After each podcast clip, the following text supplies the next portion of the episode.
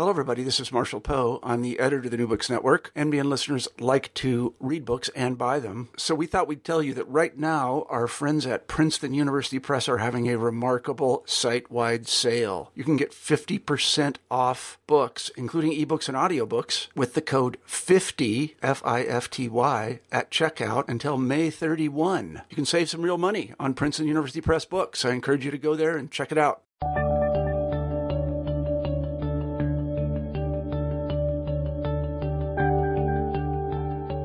Hello, everybody, and welcome to New Books in History. My name is Marshall Poe. I'm your host. Every week we pick a new history book and we interview the author of that book. These are books that we find particularly interesting, and we hope that you'll find them interesting as well. This week on the show, we have J.D. Bowers. He teaches at Northern Illinois University, and he has a recent book out called Joseph Priestley and English Unitarianism in America. I very much enjoyed my talk with Professor Bowers and I hope that you'll enjoy it as well. Here's the interview. Hi, JD. Hi, Marshall. How are you today? I'm I'm doing well, thank you. That's very good. Uh, today we have um, J.D. Bowers on the show, and we'll be talking about his book Joseph Priestley and English Unitarianism in America. Um, J.D. teaches at Northern Illinois University. Um, Actually, I think I have friends there, JD. It's been a while since I've talked to them, but it's a very large department, isn't it? Uh, yes, we have uh, got, about 32 faculty. You got bunches of people. That's more than we have here at Iowa. So I suspect we probably shouldn't have like uh, you know a basketball game or something. We probably lose. Although I play basketball, so we might be good. Um, anyway, why don't you begin by telling us a little bit about yourself, where you grew up, and where you went to school, and so on and so forth. How you got into history, that kind of thing. Okay. Uh, I grew up in Northumberland, Pennsylvania, which actually is where Joseph Priestley settled when yeah, he came right. to America. It's in the so book. That's interesting. Uh, my parents still live about four blocks from the Priestley house. Wow. And uh, the Little League baseball field is actually in what was once Priestley's front lawn that, uh, from the house, you know, the typical English home that he had built, you know, sort of sloped down towards a vista to the river. And, and uh, when the canals came through in the 1820s and the railroads later, it bisected the yard and eventually the town acquired the lower half and it's it's now the the little league baseball field where right. I played little league. That's so amazing. Um, and and I always kind of liked history growing up because of the Priestley House and there's Fort Augusta, and there's a lot of Indian heritage and culture around the region, and uh, Gettysburg is within a, a very quick drive as well as Philadelphia, and and so from an early age I started getting interested in history and um, uh, my parents, when I begged and pleaded them when I was 10, uh, agreed to take me to Williamsburg. Mhm. And uh, I fell in love with the place so much so that eight years later I applied to uh, go to college at William and Mary. Is that right? Uh, yeah, and it was it was a fabulous decision for me. Um, uh, it it uh, you got to live in history, you got to work in history, you got to study in history. Yeah. I, I worked for Colonial Williamsburg. I Wow. worked for the National Park Service at Yorktown. It was just a kind of a fascinating experience for me. That's fantastic. Um, and yeah, it is. It's it's it's sort of why you know why Williamsburg is there in, in many ways. Uh, that's and so uh, it made a lot of sense to me to uh, continue to when I uh, I took about three years off uh, after uh, my undergraduate years. I, Uh-huh. I needed some time to recuperate. and um, Who doesn't? yeah, yeah. Uh, they, it was pretty punishing in many ways. Yeah. Um, and after uh, after three years in college admissions, which I had decided that pretty much anybody could pass out brochures at a at a college night, Yeah. Uh, I decided to go to grad school and um, went to Indiana Uh huh. and uh, worked when I was at Indiana. I worked under the late Paul Lucas and Bernard Sheehan Uh huh. and Steve Stein and Bob Orsi. So Uh-huh. I, I crossed between history and religion. And it was Paul Lucas who encouraged me to to think about kind of local history and history as uh, something that reaches out to the community instead of just doing history for history's sake or for other historians and adding something to the historiography. He really encouraged me to think about adding something to uh, a community that I I knew about and a community that I was uh, involved in. A person, So- a person after my own heart. Because that's kind Yeah. of part, it's part of what we're doing here today, I think, on New Books in History. so, right, and I think it fits really well with with sort of my overall philosophy, which and, and I've um, I've enjoyed the notion of going out and speaking to Unitarian churches and speaking to groups Uh-huh. of people and uh, to me, you know, we we can't just. I, I use the the saying that we can't just all sell pizza to each other. Uh-huh. Uh, we we have to start selling pizza to other people outside the the pizza community. So, Right, right. um, and and some people agree with that, and some people don't. And um, Well, I certainly do, and I congratulate you on your work. I mean, I I um I wrote very obscure books that nobody read about early Russian history for the first part of my career, and then I I kind of always knew that nobody was reading them, but uh, it was really brought home to me after I worked in publishing for a little while, and then I decided if I was going to come back to academia that I would try to take a greater role in what is sometimes called I think poorly public history. I just call it history, Right. um, and try to get the word out to people about various things. And things like Colonial Williamsburg are obviously terrific in that way, but I think we need a lot more of that kind of thing, particularly, you know, in talking about monographs such as yours or any monograph. There's huge oceans of literature out there that can be read by people, but it just doesn't ever reach them. So Right, and particularly in religious history. I mean, you know, for a while there, of course, religious history was always kind of denominational and written by the ministers or by a parishioner and and, and almost kind of very hagiographic in a Yeah. way, you know, celebratory of everything. And then of course in the 1960s and 70s with with um, the critical approaches and things, everything got to be far more abstract and and um you know, I'm on the Unitarian Universalist listserv, and of Mhm. course, they don't read academic monographs. Uh, Yeah. they're not interested in that because Mhm. it really has moved so far away yeah, from what their interests were, and, and they don't feel that many academic monographs talk about them. right, Uh, they can't see themselves in these these books. Yeah. Um, and so for me, it was kind of a, a nice way to say, well, let's step back a little bit and let's look at uh, a, a group of people, you know, as a denomination, as a and, and their congregations that are adhering to uh, a set of ideas, and hmm and let me talk to the Unitarians again. Let me Mhm. see if we can engage them in sort of a, a discussion that uh, brings us halfway. And Mhm. and I've argued that case that public historians are sort of we're in the middle uh, if we're in a, a university because we're not out there like Williamsburg and where we're dressing up and talking to the people. Uh, and we're not the we're not the local historians who are just digging through the church archives. We're kind Mhm. of trying to do something different. yeah, and that's a tough thing. I don't think most people realize what a tough thing that is to do in academia because our metric for success is basically the scholarly monograph. Right. uh, and as a junior member of any department, especially one that requires a lot of publication, like I'm sure that um, Northern um, Illinois does, it, it would be not in the best interest of a junior colleague to write a popular history book. I think. Right. Um, and uh, but then again, it you know, and this is kind of the paradox of it. Once you have tenure, it really doesn't matter. But we still don't seem to write them. I, I don't get it. I you know. Right, right. I don't really understand this, but we don't Uh, we don't seem to write them. So I, It, it, yeah, I mean, your field, of course. Um, Bruce Lincoln was here at Oh NIU, yeah, no, and, absolutely. and, no, uh, he was a force of nature in terms right, of writing. and yeah. that was his whole goal Yeah, was to no, say, "I want to take. Russian history to the people," And he did, And know. yeah, 14 books later. right of blessed memory. Yeah, Bruce. Absolutely. No, and he yeah he should be a model for all of us. Right. But you know, in terms of professional advancement and things like this, it just really isn't. It's not really going to get you anywhere. Um, so I think there's a strong disincentive a- against doing it. Um, also, I think a lot of academics look down their nose a little bit at it. I, I, I, I, I would say that I honestly did before I worked in publishing for a while, and then I realized, you know, that basically this is the way that uh, scholarly communication gets out to the public, and that is Right. through these books. It's through people like Bruce Lincoln and yourself that this actually gets out. You know, it's actually beating the pavement and talking to people about these Right. things. That's Right. where public education, Right. public historical And- education occurs. And and you know, if all things go according to plan, in in two months, I'll get that final letter that says, "Congratulations, you're tenured," and so I'll have done All it. right, then you can write that book. Right, right. well, good luck with that. We'll, when Thank that you. when that book comes out, we'll interview you about that one as well. yeah. So when you were done at Indiana, you said right? Mhm. Yeah. Um, where did you go then?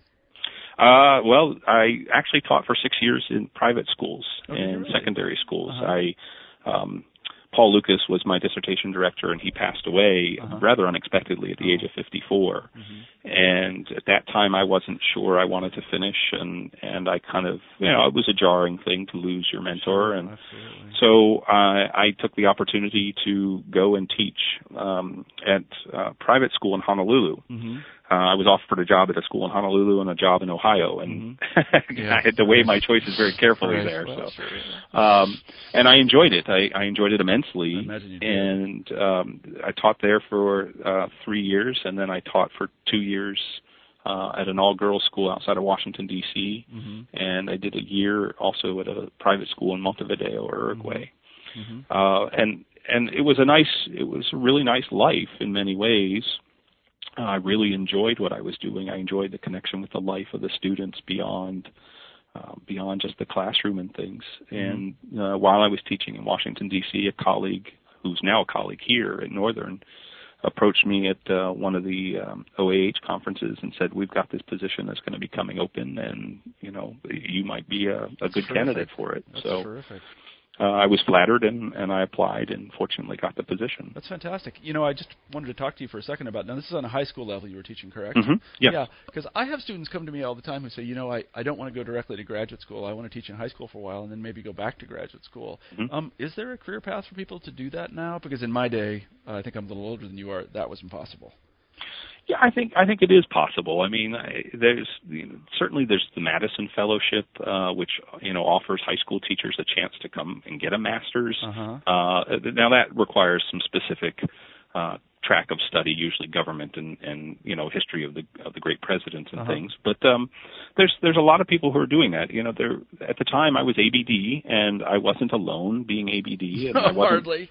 there, there there there were a lot of PhDs that Yeah. taught at these schools, Yeah. and um, so you know the thing with private schools, though, of course, is they want somebody with at least a master's. So they want Yeah. somebody who knows their content for sure, and Right. they'll teach you how to teach. right. And they they did a you know I think they did a really good job. I, I appreciated the efforts that they put into helping me craft and shape me as a teacher, and and and really show me a good path. No, I think you're Um, absolutely right about that. I mean, cutting your teeth on high school students is uh, a terrific preparation. I, I personally have never taught on the secondary level myself, um, but my mother was a terrific junior high school teacher her whole life, and I think I uh, got a little bit of it from her. But you know, we have you know when we my junior colleagues here, you know, they they come from this or that school, you know, a big program like Indiana where they're surrounded by intellectuals and they have great students, and they come to a different sort of program and they're thrown into the classroom. It's often the case there at sea. They don't know Right. quite what to do. I'm sure that you weren't in that case, having had all that experience on the high school level. Well, yeah, and and you know, I mean, I I honor my high school colleagues who teach far more than we do. Oh, yeah, I mean, I yeah, if. I was teaching five sections of AP US, Yeah, that means I tell you, I was running through U.S. history five times a year, Yeah, and and here at the university, I teach you know half of the survey Right. once every year. No, uh, no. So so there's a lot more. A lot more chance to improve your teaching and to work on No, your that's teaching. exactly right. You know, it's practice, and practice does make perfect. And I, you know, I just applaud you. That's I think it's a terrific career story. I just it's a it's um Well, thank you. It's inspirational to me, and I'll, I'll have a different thing to say to my students when they come and um, have decided to go to secondary education and might go on. Yeah. Um, so after that, then you uh, got the job at Northern, hmm and you've been teaching there how long? Uh, this was my sixth year, the end of my sixth year. hmm And I take it you're enjoying it there. I am very much. Yeah, very I, much. like I said, I know some of your colleagues, and they're terrific people. Yeah, Um, it's been a it's been a wonderful challenge, and uh, I, I've gotten a great deal out of it, and I'm very appreciative for all the opportunities that that I've gotten through being here. Well, that's terrific. Um, and I'm sure the deans are glad to hear that as well. Yeah. if they're listening, JD is very happy. Um, the um, so let's talk a little bit about Joseph Priestley. Uh, now, Okay. uh, I, I I know very. I took a class in college uh, called the Enlightenment. Was I went to Grinnell College, a little bit Okay. of college, Mhm. which I loved, and I had this transformative experience there. And we talked about a guy named Joseph Priestley uh, who invented the theory of phlogiston. Is that Mhm. right? Is this Yes. this is the same Joseph Priestley? Absolutely. Uh, So tell us is- about the life of Joseph Priestley. Um, well, Priestley was uh, born and raised a dissenter in England, and in religious terms, that basically meant that uh, his aunt Sarah Keighley, who had raised him, uh, was uh, not a member of the Church of England, and so uh, she believed in kind of openness and, and tolerance and and educating her nephew very broadly. And so as Priestley grew up, he was forced, because dissenters could not go to Cambridge or Oxford, uh, he was forced to go to uh, various other colleges that were set up for dissenters, like Daventry Academy. And uh, explain he, explain just briefly for the audience what a dissenter is. Uh, anybody who was not a member of the Church of England. Yeah, well, uh, yeah. You you basically you were either in or you're out Uh-huh. in, in England, and because you if you were not a member of the Church of England, of course you were also not allowed to hold any political office right. because of course the church and the state were, were joined. Yes. Uh, so it actually, and, and of course, tithing was required Mm-hmm. uh, in England, and so to be a dissenter really meant one had to stand by one's convictions to say, I don't think the Church of England is right, and I reject the involvement of the, the ch- of the state in the church, and I'm going to pay heavily for that in terms of my career opportunities, in terms of my educational opportunities, and if I'm going to support my beliefs through a church, I also still have to support the Church of England. And this includes both Catholics and Protestants. Oh, this included yes, everybody. right, Yes, absolutely. Catholics, Protestants, uh, Unitarians, ultimately Yeah. Presbyterians, uh, Baptists, Quakers. Presbyterians. uh, you know, I didn't know that. That's interesting. Yeah. Anyway, go on about Priestley. So he is a he's a dissenter. He's a dissenter, and yeah. he, he's he's raised in a very you know he, and educated in a in a very liberal tradition. Uh, as you said, he's he's an Enlightenment figure, so he's raised in an Enlightenment tradition, and uh, so he ends up later in life kind of he, he's like Jefferson. He he's a master of a lot of things. He really involves himself in a lot of uh, enlightenment areas. Uh, he, he never considered his science to be his vocation. He always said that, that the ministry is my vocation, science is my avocation. And so he basically is playing around when he gets the opportunity to play around in experimenting through scientific uh, processes. And so through that, not only does he develop the theory of phlogiston, which of course becomes oxygen Mhm. uh, under Lavoisier, as he, as he called it. Mhm. Uh, Priestley saw it as the absence of something, and Lavoisier said no, it's the presence of something, Yeah. and that's where they differed. Um, but he also came, he also invented eight other gases, or not invented, excuse me. He discovered eight other gases, Uh-huh. and uh, he invented carbonated water. Really? And he invented carbonated water. He does. We have Joseph Priestley to thank for Coca-Cola. That is astounding. is is uh, you know my my elixir of life. So every day I pretty much think about him. Uh, astounding. He he also wrote about Franklin's kite experiment. Many people don't realize I that did Franklin that, did yeah. not write about that until afterwards. He gave Priestley permission to write about that Uh-huh. first in his uh, two-volume history of electricity. Wow. So he really did dabble in these science things, and I think most people, of course, know him as a scientist. But uh, in I did. heart- I confess that I did. I mean, right, looked and that's fine. That's that's perfectly fine. E- Even when I go to the Priestley house today, uh, I know where the money is, and I know where the bread is buttered. and of course, it's it's the lab that you know that he built in the house that is Right. is pristine and Right. and well funded and supported. And the kids come to see you know a local high school teacher, Ron Blatchley, do the chemical experiments and blow things up. They don't come to talk to me about religion. Right. Um, you know, so I, I know how it all goes. It's the it's the the money's from the NSF, not the NEH. That's right. That's right. Don't we know it? So, uh, you know, so Priestley was was really kind of this very interesting interesting character, and friends with just about everybody we know. Um, friends with Jefferson, friends with Franklin, friends with John Adams. Um, uh, I mean, he was a, a supporter of the American Revolution. He um, firmly believed um, that uh, in, in the theory of inf- the greatest good for the greatest number. In fact, Bentham sort of paraphrased Priestley in putting that that phrase Mhm. together. So Priestley was the first one to develop that. hmm Um, he truly, truly was an Enlightenment figure. hmm hmm So how does he um how, get us into uh, Unitarianism with Okay. Priestley then? Explain first of all what Unitarianism is, because I think a lot of people don't know. Okay. His- Although, although I've had to say it's one of the most telegraphic names for any denomination I've ever heard. Yes, that's true. That's true. Uh, It, it's meant to be pejorative, of course, like like many denominational names originally were, but um, it, it simply means that there is one God. There is no Trinity. Uh, he rejected the notion of of God the Father, God the Son, you know, God the Holy Ghost. Uh, he held, and and other Unitarians held that Jesus was just a man. hmm He was a very special prophet. Uh, certainly, he was an, a prophet appointed by God hmm but he was not God, and and Unitarians went to great lengths to point to verses in the Bible that specifically said you know, Jesus calls himself a man Mhm. uh, and and not God. Mhm. So and and phrases like son of God Yeah. were were supposed to be metaphorical that we're all sons of God Mhm. uh, or or you know daughters of God if, Mhm. if uh, we want to be gender neutral. Mhm. Um, and and so the Unitarians believed that there was just God, Mhm. and they dismissed all these other um, kind of what they called contrived uh, nuances and explanations for things in the Bible that they just didn't see fit. And they did all this on the basis of the investigation of the scriptures it, themselves, on the basis of Absolutely. scriptural authority. He Priestley read uh, multiple languages, and and he would go back to the Greek versions Uh-huh. uh, and translate directly from the Greek. Uh huh. So that's where he drew his his interpretations from. hmm And uh, explain to us the origins of Unitarianism as as as it connects with Priestley himself. It must have started out very small.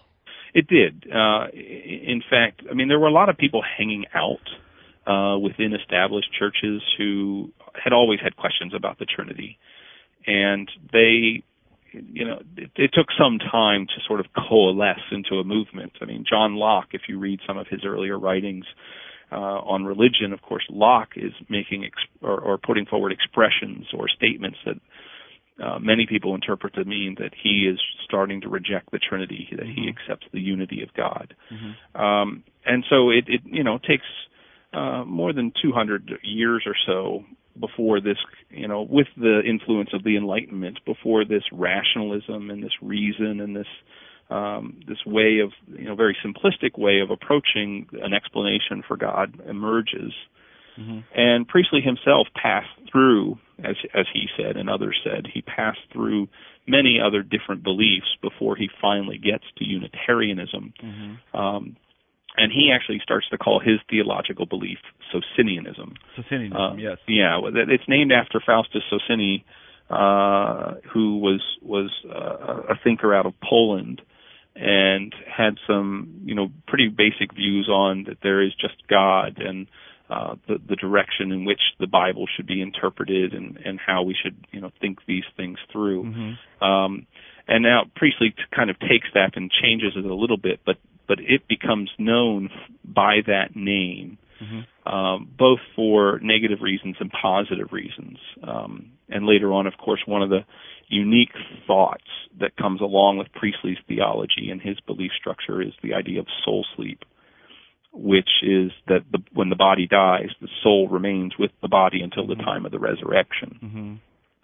uh, which is very unique. You know, many people often, you know, believe that the the death, of course, you know, in in emulating what happened to Jesus, the the soul rised again, you know, on the third day, and Mm-hmm. um, then went up to to heaven and stayed in heaven with Mhm. God until the resurrection, when everything would happen again. I'm, I'm Uh, as a, I'm pardon, pardon me for interrupting, but as an Eastern Europeanist or a Russianist, I'm interested to know if you know how Socinianism got to the ears of Joseph Priestley from Poland to England. but it passed through Poland and into Italy, uh, Uh-huh. where where he actually uh, Faustus and his uncle uh, were were rather well known, Uh-huh. and Priestley's just reading very very widely. I see. Uh, there's a group of Transylvania Unitarians as Uh-huh. well, and they're sort of the early originators of all of this. Oh, is and that so, right? Uh-huh. yeah, and so if you look in in the the historiography of Unitarianism, it usually will trace its its emergence sort of out of Eastern Europe, Transylvania, Uh-huh. Then into England, uh, Uh-huh. just kind of through the intellectual enlightenment exchange, Yeah. Uh-huh. uh, and then from England, of course, into the United States. Uh-huh. Remind me, were there Unitarians in the Radical Reformation? Were there Unitarians in the uh, that is by the doctrine, not the name, in the 16th century? Yes, there were, and and they're they're hiding out. I Uh, imagine they were. uh, you know, again, th- th- they're not people who really want to um, make a, a big case out of this, and and that's the thing. Uh, for a lot of people, Unitarianism was okay to believe, but but it wasn't their central belief. And and again, we need to we need to separate ourselves from our modern investment in religion in some ways, and where where Jesus really is very prominent hmm in in Christianity today. But Mhm. there was a time prior to about 1840, 1830 in there where Jesus was not the prominent figure. Mm-hmm. I mean, when when Edwards is talking, when Jonathan Edwards is is threatening his congregation, he's threatening them with God, not Mhm. Jesus. Mm-hmm. Um, and and so it wasn't so bad in many ways to believe this, but nobody was going to go out on a limb and say, you know, we're going to be our own denomination Right.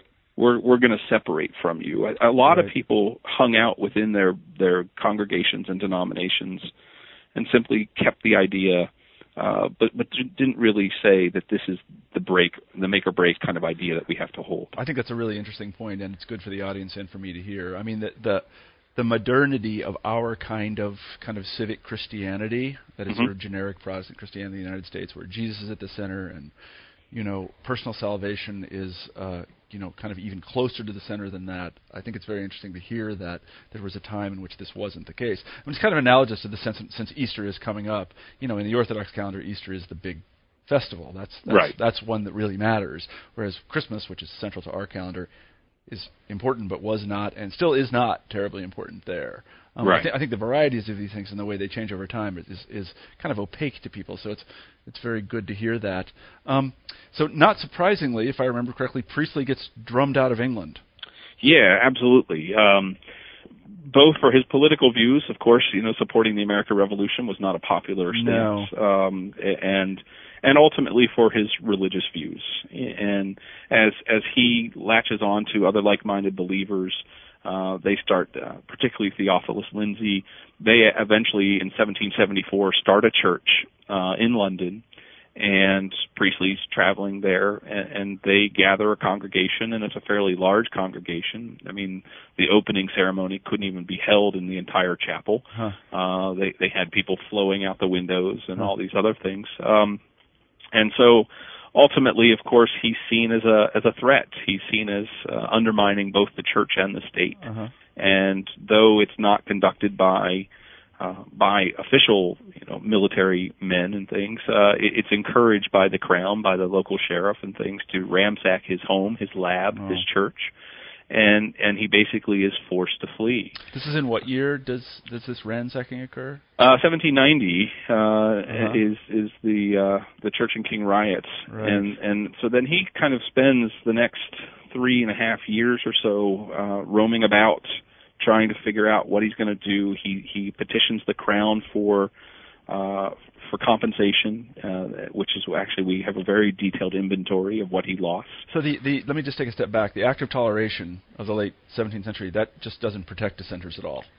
No, in, in fact, un, unitar- Unitarians were excluded from that act of toleration. Oh yes, okay. Um, yeah. And and of course, it's one thing to put a law on the books, but you know that that doesn't mean that the people have to believe it and follow it. Yeah, no, I can tell you about my um the people that live across the street from me who leave trash all over their lawn. Um, yeah, nothing I can do. Um, yeah. Anyway, go ahead. So well, he- well, so I mean, uh, honestly, I mean, this, the citizens and civilians took took matters into their own hands, Right, and and so uh, you know he kind of he, he gets himself set up in a few other positions in England, uh, but but really. He's faced with a choice of his, his family is not going to have any prospects. He's three young sons, Right. all in their late teens, early 20s. uh-huh. He's got a daughter who's fortunately married off to a to a member of the Church of England, so she's a little protected. Uh-huh. Uh, but his sons have no prospects, and so it's it's France or the United States. Right. And uh, I think fortunately for him, uh, since of course his fellow scientist Lavoisier lost his head in the French Revolution, uh, Priestley chooses to go off to America Uh-huh. with uh, with some support, with some financial backing from from a few people who who believe in him and believe his ideas, uh, and with the payment from the crown for the destruction of his of his goods. Yeah. Uh, and he, you know, comes to Philadelphia. He, he lands in New York. He's greeted, uh, you know, the next day by Washington and Adams, and he's kind of celebrated in the press as the venerable Dr. Priestley. Interesting. Uh, from there, he travels on to Philadelphia, uh, um, where you know Franklin had already died, but but Priestley had heard so much from from Franklin about Philadelphia that he thinks that that's where he's going to make his home. Is this kind of a publicity opportunity for the new American government? You know, we've we've got your great scientist now, and not only that, but we're not going to oppress him for his religion. Yeah, I don't know. Uh, I, I don't. I don't necessarily think that they were using it that cynically. Um, there, there's uh, William Cobbett, um, who was better known by by the name Peter Porcupine, uh, was an English immigrant as well, and um, just went after Priestley. Uh, just just said how much of an insult it was that that this country would welcome such a a person and such a disbeliever. Uh-huh. And so I, I don't think that the government really was given that kind of opportunity, I even see. if they had wanted to use it. I see. Okay. So, Okay. So he makes his way to Philadelphia. Philadelphia was quite a place at that time, wasn't it? absolutely. Could Uh, you talk a little bit about that? yeah, I mean, it had a you know the college that Franklin started. In fact, they they offered Priestley a post there. Uh-huh. Um, it was you know ready to to be the the nation's capital. Uh-huh. Uh, it was uh, it, it was everything that I think that that a major city could be in in Uh-huh. early America at that Uh-huh. time, and so. Uh, Priestley found it to be very cosmopolitan, but he also found it to be very expensive.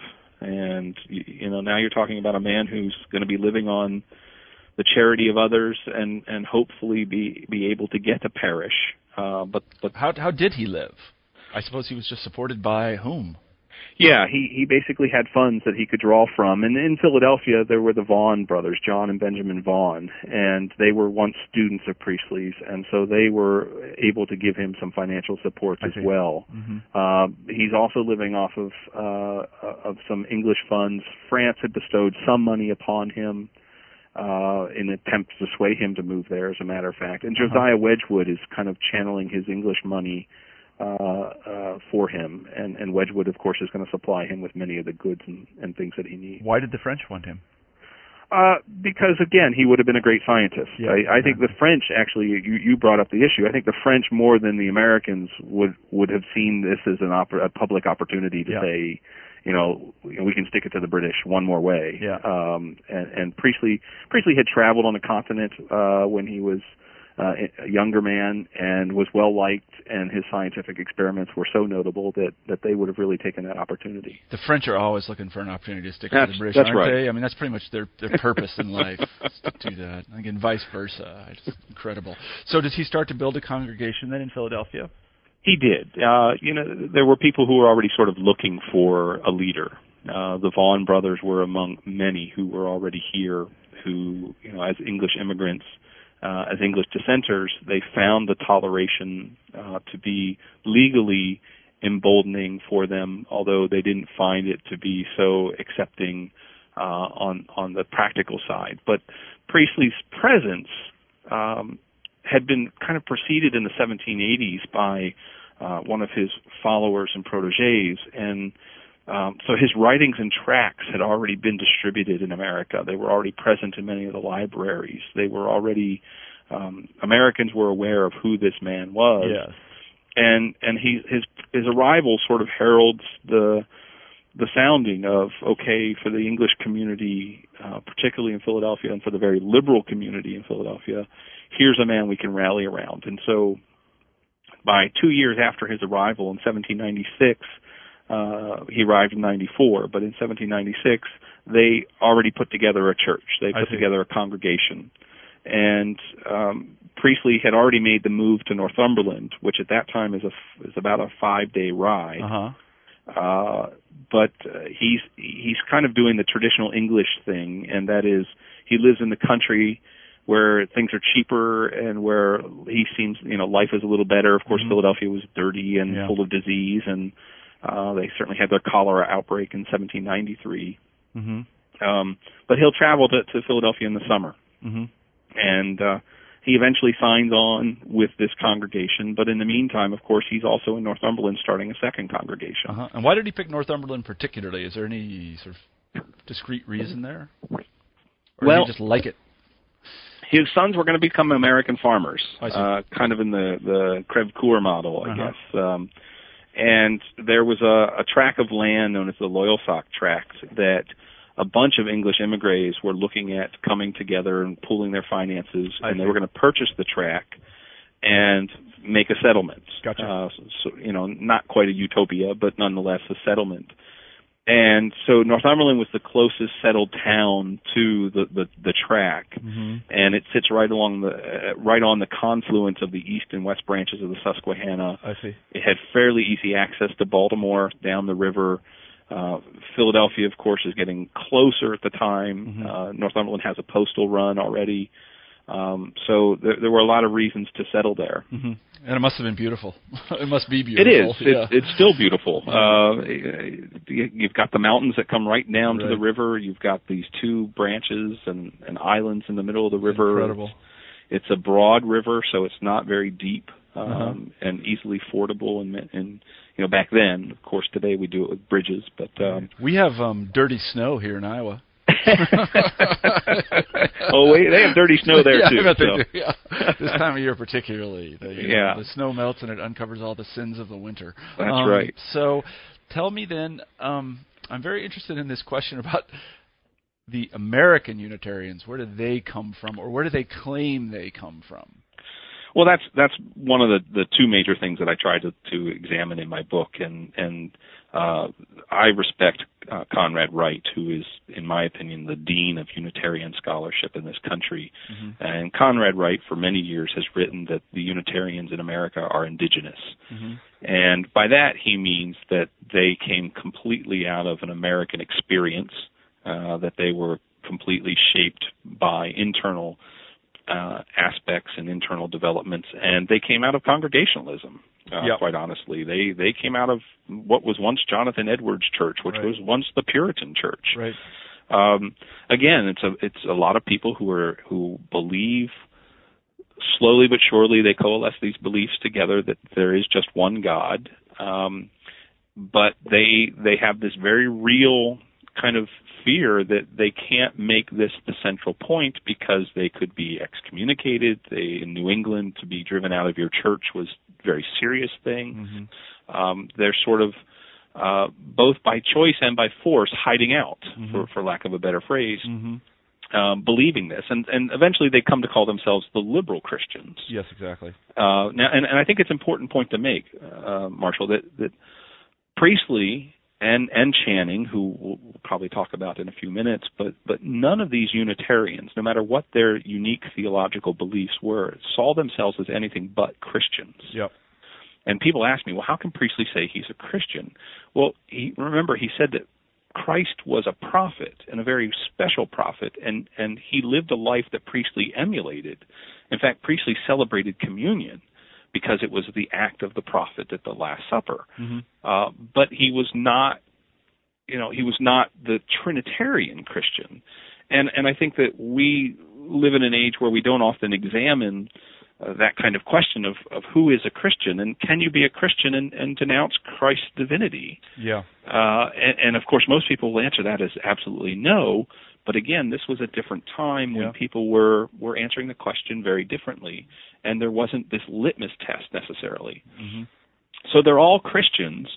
Uh, it's just a matter of uh, you know to which they can they can fight against the establishment. Uh-huh. And in New England, that's a very serious thing for them to be doing. Uh-huh. Uh, so it will take some time. In, fa- in fact, it's not until 1819 that the New England liberal Christians, those who hold the Unitarian belief, publicly go forward and state that they are Unitarians and that they will call themselves such. I see. So you can see the time period that by you know at which this is all happening. I mean, the Unitarian idea comes out in, in easily the 1730s and 40s in Uh-huh. New England. We start to know that there are people who are professing Uh-huh. this, but it's going to be you know another 80 years before anybody's willing to say we're our own denomination now. So it's underground for a long time. Now, did the American Unitarians then know about the Unitarian Church in England and in Philadelphia and in Yes. Northumberland? Yes, everybody did. In, in fact, one of the arguments that I make is that for a long time, because these liberal Christians are in existence in New England and are staying internal to Congregationalism, that all the the, the known public uh, awareness of Unitarianism falls on the feet of Priestley Yeah. and his followers and his Socinian theology. Uh huh. Uh, if you if you read any of the religious encyclopedias of the day, Uh, and, and there were numerous works that were trying to sort of, you know, this is the religious landscape of America, and these are the groups we see, and here they are. Uh-huh. If you read them, they're all, when it comes to Unitarianism, they're all talking about Priestley. Really? They're all talking about the English influence. They're all talking about his Socinian theology. I see. So, how would you characterize the connection between, in terms of influence, between the English utilitarianism of Priestley and the later utilitarianism of the, I guess, Reformed Congregationalists? Well, it's, it's this seems it's, to be the, the nut of the question. Right. right. here. There, yeah. It's a it's a tension filled uh, relationship, of course, because now the the New Englanders, because they still have this Unitarian belief, but they have this Congregationalist tradition, they start to create a new theological midpoint. And, and between what Priestley's Unitarianism is and Trinitarianism, and it's known as Arianism. Yes. And that is that they believe that Jesus is half man and half divine, that God actually did take Jesus into heaven and bestowed divine status upon him. Uh, and I have a wonderful way of showing this in my classroom to my students. I, I have a picture of Christ that actually comes from the Eastern Orthodox Church because I love the iconography of the Eastern mm-hmm. Orthodox Church. And so here's this image of Jesus, uh, and, and, you know, all, you know, surrounded by gold and, and the halo and everything else. And that to me represents the fullness of, of, of Christ's divinity and then I split it in half and only show half of it. And I said, well, that's the Arians. Mm-hmm. They believe that Jesus was half there and, and half not. Mm-hmm. And then it's blank. The box is blank for Priestley, who says, no, he's just a mere man. Mm-hmm. Um, so, so you really get this kind of tension-filled relationship between the two groups, and uh, there's always been religious arguing. There's always been, you know, religious infighting and backbiting and, mm-hmm. and backstabbing and attempts to denounce those who believe differently than you. Mm-hmm. Uh, and so that's happening in the early republic. And there are many, many uh, Trinitarians who are trying to not only attack Priestley, but then attach Priestley's ideas to those liberal Christians in New England. Mm-hmm. And of course, the liberal Christians don't want that. They right. because they know that that's very dangerous ground. That it, it you know Priestley was very very courageous for for being so public with his ideas. Mm-hmm. Uh, and and look what happened to them in England. That they really feared that something similar could happen to them. And so they are honestly going to spend the next 30 years really trying to separate themselves and distance themselves mm-hmm. from Priestley and the the English Unitarians, and they're ultimately going to win. Uh, do you think they do this for political reasons? Then, in other words, they're trying to accommodate the Trinitarians so that they can kind of find a modus vivendi in Boston and Absolutely. distance themselves. Yeah. Uh huh. Absolutely. Uh, and in fact, in in, 19, or in 1805, excuse me, um, they went so far as to they got into a dispute over who could name the the person who would hold the chair of theology at Harvard, and it leads to this long dispute that goes to the courts, and the Unitarians actually can then walk away with church property, and they get the right to appoint the Harvard professorship. I see. So so there's there's a lot of There's political a lot at stake here. Yes, absolutely, Yeah. absolutely. Uh, and and so to be branded though as these um, as, as these non you know non Christians as these radical Socinians just for many New Englanders was just untenable, Uh huh. and they they just couldn't allow that. So the uh, American Unitarians then needed to construct a, a usable past, as we say. Yes. And who was in charge of that? Well, ultimately, it, becomes William Ellery Channing. He Uh-huh. seizes the he seizes the mantle. He's the one who steps forward uh, at the ordination of a Socinian minister, might I add, in Baltimore, which had been sort of under the influence of the English Unitarians. He steps forward and says, "We are the Unitarian Christians. We hold the the mantle. We hold the the power, and this is what Unitarianism is." Uh huh. and and Channing was a pretty reputable minister. I mean, uh and for him to go into sort of the you know not the home of the enemy, that's a little too strong, but to go into a place uh where where a Socinian had had worked and was being ordained, and Uh-huh. somebody who had affections for Priestley, Jared Sparks, and do that really kind of took everybody by surprise and claimed the ground so that almost overnight you can see uh, the the public's perception of Unitarianism shifting, and, and Channing and his followers do a really good job at convincing the public that Priestley was nothing but an interloper. So prior to Channing speaking out in this way, had the um, English Unitarians and the American Unitarians considered themselves part of one faith? No, Uh-huh. No, they're really trying to avoid that. Yeah. They're really. I mean, the English, yes. I, I, I will be. Fr- I mean, the I English yeah. Unitarians, yes. They they keep. I mean, you know, they keep calling even from England. Thomas Belsham keeps reminding the Americans that you're with us. Uh-huh. You're, you know, we're, we're Americans are saying no, we're not. right absolutely and and so it's you know it, it's all this kind of perspective thing that you know it you know reminds me you know the the old joke that you know boyfriend girlfriend break up the boyfriend says okay the girlfriend says no Yeah. you know are we broken up if Yeah, she if, right, yeah, if one of them says no Right. and and one of them saying no and the other saying yes yeah. and the trinitarians are only too happy to take the answers that they want to hear Mhm. uh, anything that weakens the opposition. So they're going to latch on to the English side of that and, and, and use that as any any means necessary to attack them. So, do they succeed in erasing this early connection between English Unitarianism and American Unitarianism? Well, in, in the facts, Until uh, you, of course. yes. Well, they they do in many ways. I, I've never I've never said anything different. Um, the the fact of the matter is, Priestley and his followers maybe had 30 congregations total. Uh-huh. Uh, th- this is not a you know this is not a prominent idea in America even today. I mean, Uh-huh. if you get on to uh, get into the census figures and, and look at the number of Unitarians, they're under one percent of the American population. Uh-huh. Uh, it's never been a, a major major idea in America, and Uh-huh. and so for Priestley uh, and his followers, they weren't extremely numerous either. Uh, and the fact that Boston, and it becomes known as Channing and Boston, and kind of the center of of this new thought, Uh-huh. uh, that they're far more numerous. They take far more churches with them when they they take their split. Mhm. Um, they're pretty successful in in attempting to claim the ground, uh, and and I don't want to say that they go to the extent of trying to completely erase Priestley's legacy, Mhm. uh, but but they're pretty good at saying and getting their own believers around to the point where they don't talk about it for about 20 years. I really, that's funny. And Yeah, I, I, I take the Will James, you know, I- in his varieties of religious experience, he talks about this. He talks about how, you know, th- those who that there are always denominational infighting, Mhm. uh, and that those who win then seek to actively erase the the losers because they don't want theology to ever be seen as as changeable, as malleable. sure. Uh, so they have to expend a lot of energy doing that, and, Sure. and I see that uh, verbatim uh, Mhm. replicated in what the Unitarians were going through during this time period. hmm I see what you mean. Now, um, was there anyone prior to yourself who was as impolitic enough to bring up this um, rather, I guess, from their perspective, disturbing legacy? well, modern Unitarians don't seem to have a problem with it. Uh-huh.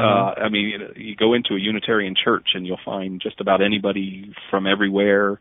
Uh, Uh-huh. You know, Unitarians who were born Unitarians, Unitarians who were converted from something else. Uh huh. Uh, they, they they see the variety in their own church today, and for them, it makes sense to to look back and see this plurality, this diversity, this variety. Uh huh. Um, Andrew Macaulay has written a really nice book on Unitarianism in the South, and um, he, I'm, I'm looking for it on Yeah. my as we speak. One of those things, you know. Um, it's called Unitarianism in the Antebellum South, Uh huh. uh, the other invisible institution. And so hi- his subtitle, I think, is great because, you know, again, it talks to the the, the way in which Unitarianism was often not very visible, not very numerous, not very large, but but it's still there and it enjoys prominence among a lot of the intellectuals. Mm-hmm. Uh, so he did a really nice job in his book of exploring sort of the Scottish connection uh, in and how that flowed into the Scots who came into the South. And in fact, uh, a Scotman by the name of, of William Christie is a follower of Priestley, and, and he comes over and takes over Priestley's church in Northumberland when Priestley Mhm. dies. Uh, and, and so there's he, he offered that up maybe about four years before my book came out, Mhm, uh, and, and he was really helpful in giving me some encouragement and Good. and pointing me in, in various ways to look at. Yeah. Uh, but I'm pretty much in uh, in opposition right now to to the you know Conrad Wright's work and Yeah. and the others who have followed. Mhm. Um, we'll see. I, I, I'm giving the um, annual address at the Unitarian Universalist Historical Society on Are you? April 11th. Oh, that'll be fun. Um, and and I guess Conrad is going to be the the commentator. that'll be fun. so it'll be uh, you know. I always on. consider it, yeah, I, I consider it to be a great blessing to have somebody in your field who you disagree with and are collegial with. That, that Right. makes things a lot better. Because I know And that, he- yeah, go ahead. Oh, he's he's been wonderful. I'm he sure he he wrote me letters. He he supported That's me and great. encouraged me. He he gave me a lot of different uh, ways of thinking about and looking at this. Uh, so it was nothing but a positive. It's That's nothing terrific. been nothing but a positive relationship. That's really terrific. So, uh, as a kind of closer, tell me a little bit about um, Unitarianism in England and the United States today. Well, are there there's- still Priestlyites in? I, I, sorry, I just made up that term in England. Uh, the English the English development goes a little bit differently. Uh, Robert Aspland sort of takes control, and, and ironically, I should say that that both the English and the Americans formalize their Unitarian structures on the same day in 1825. Oh, really? But, but they don't, of course, you know, there was no internet, so they didn't Yeah, know. Right. Uh, but interesting. um, yeah, it takes months before they figure it out. Um, they they continue to prosper. They you know the Socinian idea. If we're going to say that that it's the mere uh, idea that Jesus was mere man, yes, Priestley wins. Uh, Channing and the Arians lose. Uh-huh. Um, Unitarians today just believe that there is a God Uh-huh. Uh, they they don't believe that Jesus was anything more than a prophet. Mhm. So, uh, but it, but nobody's sitting around cheering that kind of victory. Right. Um, that's that's not their style and their take on it all. Right. Um, but uh, they continue to they continue to I wouldn't say thrive, but they continue to exist. They continue to do well. Um, in 1960, they were Unitarians were. Uh, I think on both sides, many people felt they were they were begrudgingly uh, in a position where they had to merge with Universalism Mm-hmm. in order to sustain themselves in the United States. Uh-huh.